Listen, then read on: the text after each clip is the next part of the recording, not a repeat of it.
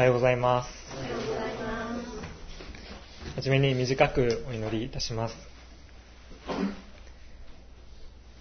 天のお父様、あなたの尊い皆を賛美いたします。しもべを用いてくださって、今も生きておられるあなたが、ここに集うお一人お一人に、あなたの言葉を語ってくださいますように。あなたの命の言葉で私たちを生かしてください。見てにお委ねして、イエス様のお名前によってお祈りいたします。今日私たちに与えられている聖書の御言葉は、マルコの福音書8章34節35節です。マルコの福音書8章34節35節です。お読みいたします。それから群衆を弟子たちと一緒に呼び寄せて彼らに言われた。誰でも私に従ってきたければ自分を捨て自分の十字架を追って私に従ってきなさい。自分の命を救おうと思う者はそれを失い、私と福音のために命を失う者はそれを救うのです。今日はこの箇所から命を救う生き方と題して御言葉を取り継がせていただきます。命を救う生き方。なんだかものすごく大それたタイトルになってしまったのですが、神様が今日このことを私たちに問われているんですね。命を救うというと、消防、医療、防災など、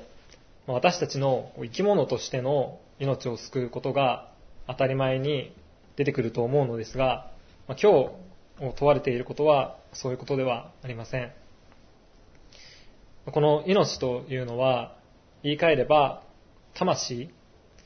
あるいは霊、他にも私たちの存在そのものということができます。いずれにせよ、生物としての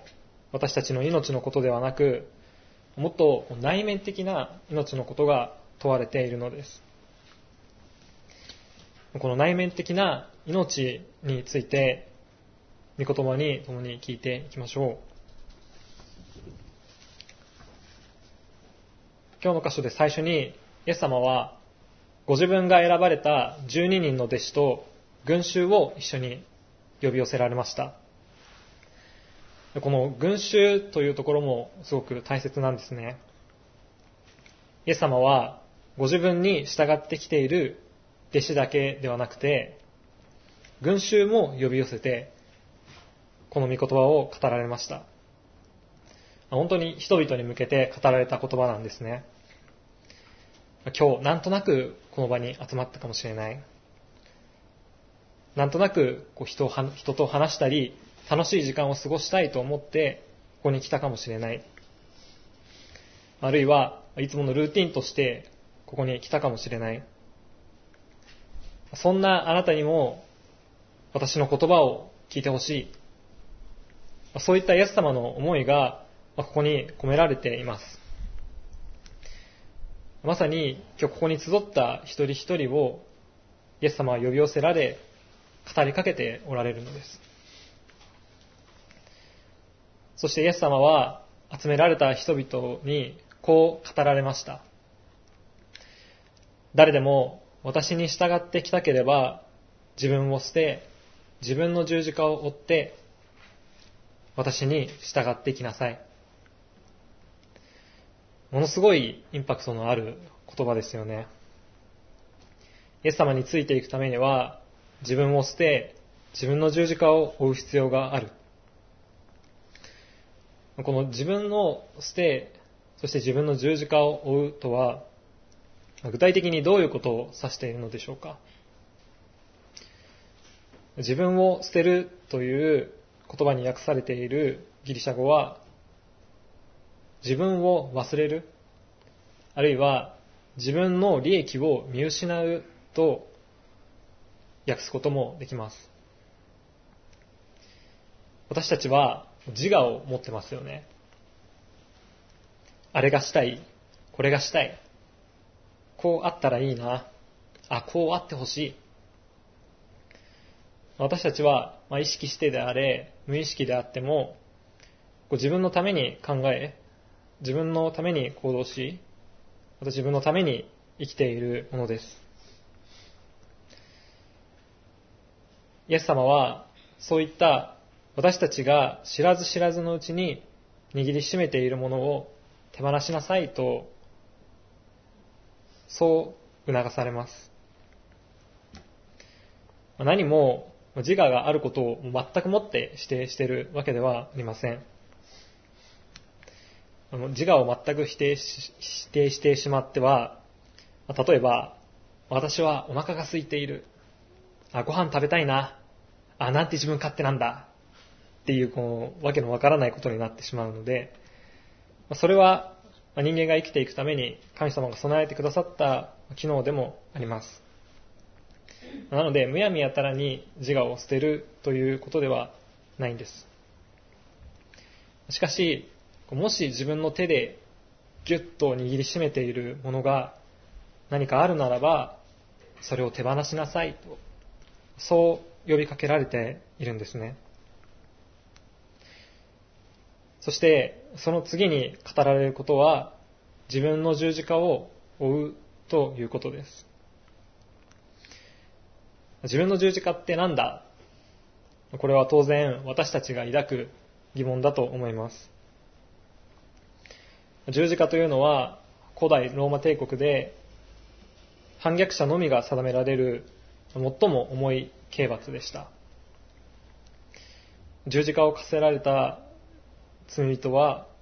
自分が貼り付けにされる十字架を形状まで自分で運びます。それでは私たちは自分に課せられる罰としての十字架を負うのでしょうかそうではありません。イエス様はご自分に何の罪もないにもかかわらず十字架にかけられることを選ばれました。それは、イエス様が自分自身で引き受けられた重い苦難だったんです。苦しめられ、苦しめられ、死に至るほどの苦難でした。自分の十字架を追うとは、このような苦難を自ら進んで引き受けることを意味しています。決して自分が犯した罪のためではありません。また誰かに課され仕方なく引き、仕方なく受ける苦難でもありません。イエス様に従う中で、神様に仕える中で、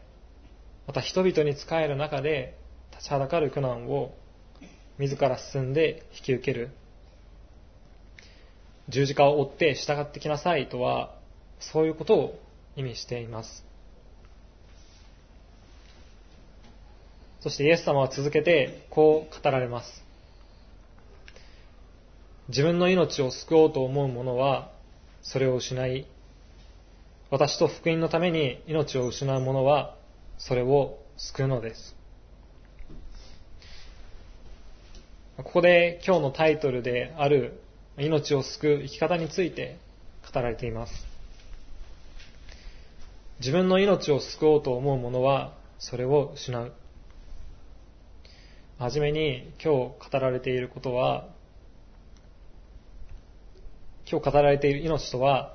霊や魂といった内面的な命のことであるとお話をしました。では、魂を救うとは一体どういうことでしょうか？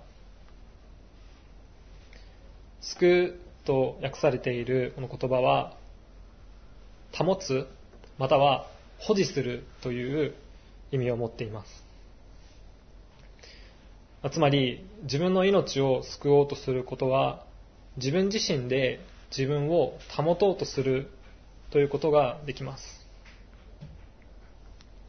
私たちはとても霊的な存在として作られました。創世記2章7節にはこうあります。レジュメに記載されています。神である主はその大地の塵で人を形作りその花に命の息を吹き込まれた。それで人は生きるものとなった。この世界の初め人は神様に命の息を吹き込まれてそれで生きた存在にされました。私たちはあらゆる生き物の中でも神様にとって特別な存在として作られているんです。言うなれば神様の愛が私たちの存在のうちには込められているんです。しかし罪に陥ってしまった私たちは神様から神様の愛から離れてしまっているのでこの命が常に脅かされている状態にあります。私たちは神様の愛に愛によって作られたのにその神様の神様にとどまっていないからです。そんな私たちは当然のように自分の命を保とうといろいろなことを考えまた行動します。ある人は人生の成功を願って社会的な功績を上げようとしたりまた地位を得ようとしたりします。またある人は何かに熱中することで満たされる感覚を得ようとしたりします。またある人は大切か大切な人からの愛情だけで満たされようと必死になります。様々な形がありますが私たちは皆同じように自分自身の命を保とうとしているんです。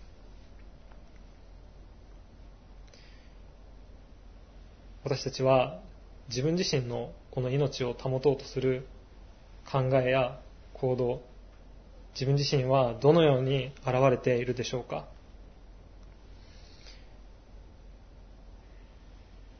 私たちが自分を保とうとする考えや行動そこにある私たちの心は深い深い魂の渇きを感じているのではないでしょうか？しかしそのようにして自分で自分の命を保とうとするとき、私たちは自分の命を失うことになります。私自身、このことを本当に痛感します。私は何かと自分を保とうとして、自分を安全地帯に置くんですね。全く無理をしないとか、できる限り楽をしようとか、それは何かに自分のエネルギーを注ぐことで自分の中身が空っぽになることを恐れているからです。だから自分を安全地帯に置くことで自分自身を守ろうとします。しかしそのようにして自分で自分の命を保とうとするとき私の命は確かに失われた状態になってしまいます。私自身そこで本当に魂の渇きを感じます。神様の愛から離れてしまった私たちはそうやって自分自身の命を保とうとするようになってしまいました。そんな私たちにイエス様は私と福音のために命を捨て失う者はそれを救うのですと語られました私と福音のためにです。他の何者でもなく、イエス様ご自身と、またイエス様がもたらされた福音のために自分の命を失うなら、それを救うことになるのです。イエス様のため、福音のため、自分の命を失うとは、実際にどういうことを指すのでしょうかそれは第一に自分の命を保とうとすることをやめることにあります。私たちは神様の愛から離れてしまって自分の命を保とうとする。そういう存在です。自分の命を保とうという考え、またそれが現れている行動、それらを手放す必要があります。人生の成功を手に入れようとしているなら、それを手放す必要があります。何かに熱中しすぎているなら、その手を止める必要があります。大切な人から愛情を得ようと必死になっているならば、一度落ち着く必要があります。そしてそれは、イエス様のために、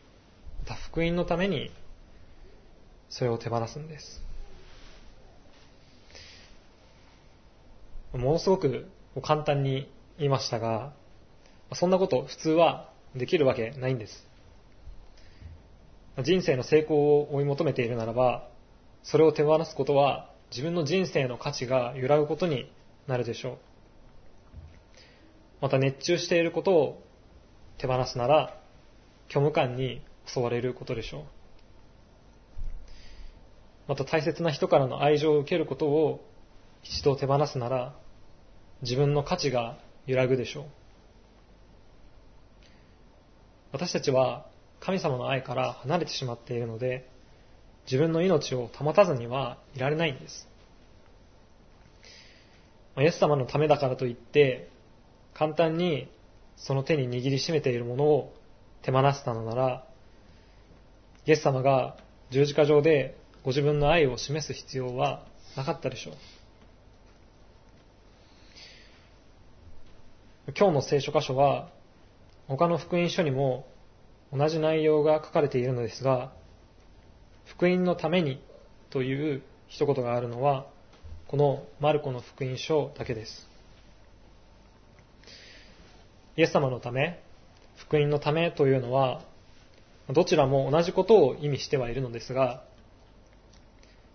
福音のためというのは、神様の愛から離れてしまった私たちにとって、特に大切なことなんですね。その福音とは何を意味するのか。それは、イエス様がご自分の命を捧げるほどに私たちには価値があって愛されているということです。この福音が私たちの心の隅々まで、いや、魂の隅々まで染み渡っているでしょうか皆さんぜひ心の中で問いかけてください。また、心の中で自分にこう言い聞かせてみてください。私が、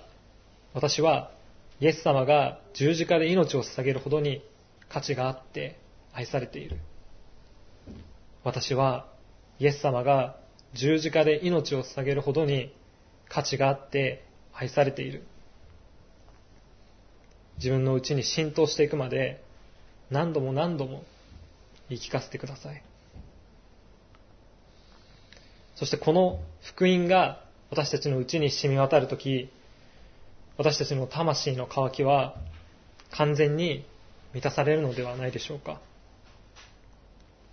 私たちが自分を保とうとしているそこにある心の渇きは、魂の渇きは、本当はこの福音を必要としていた。そのことを実感するのではないでしょうか。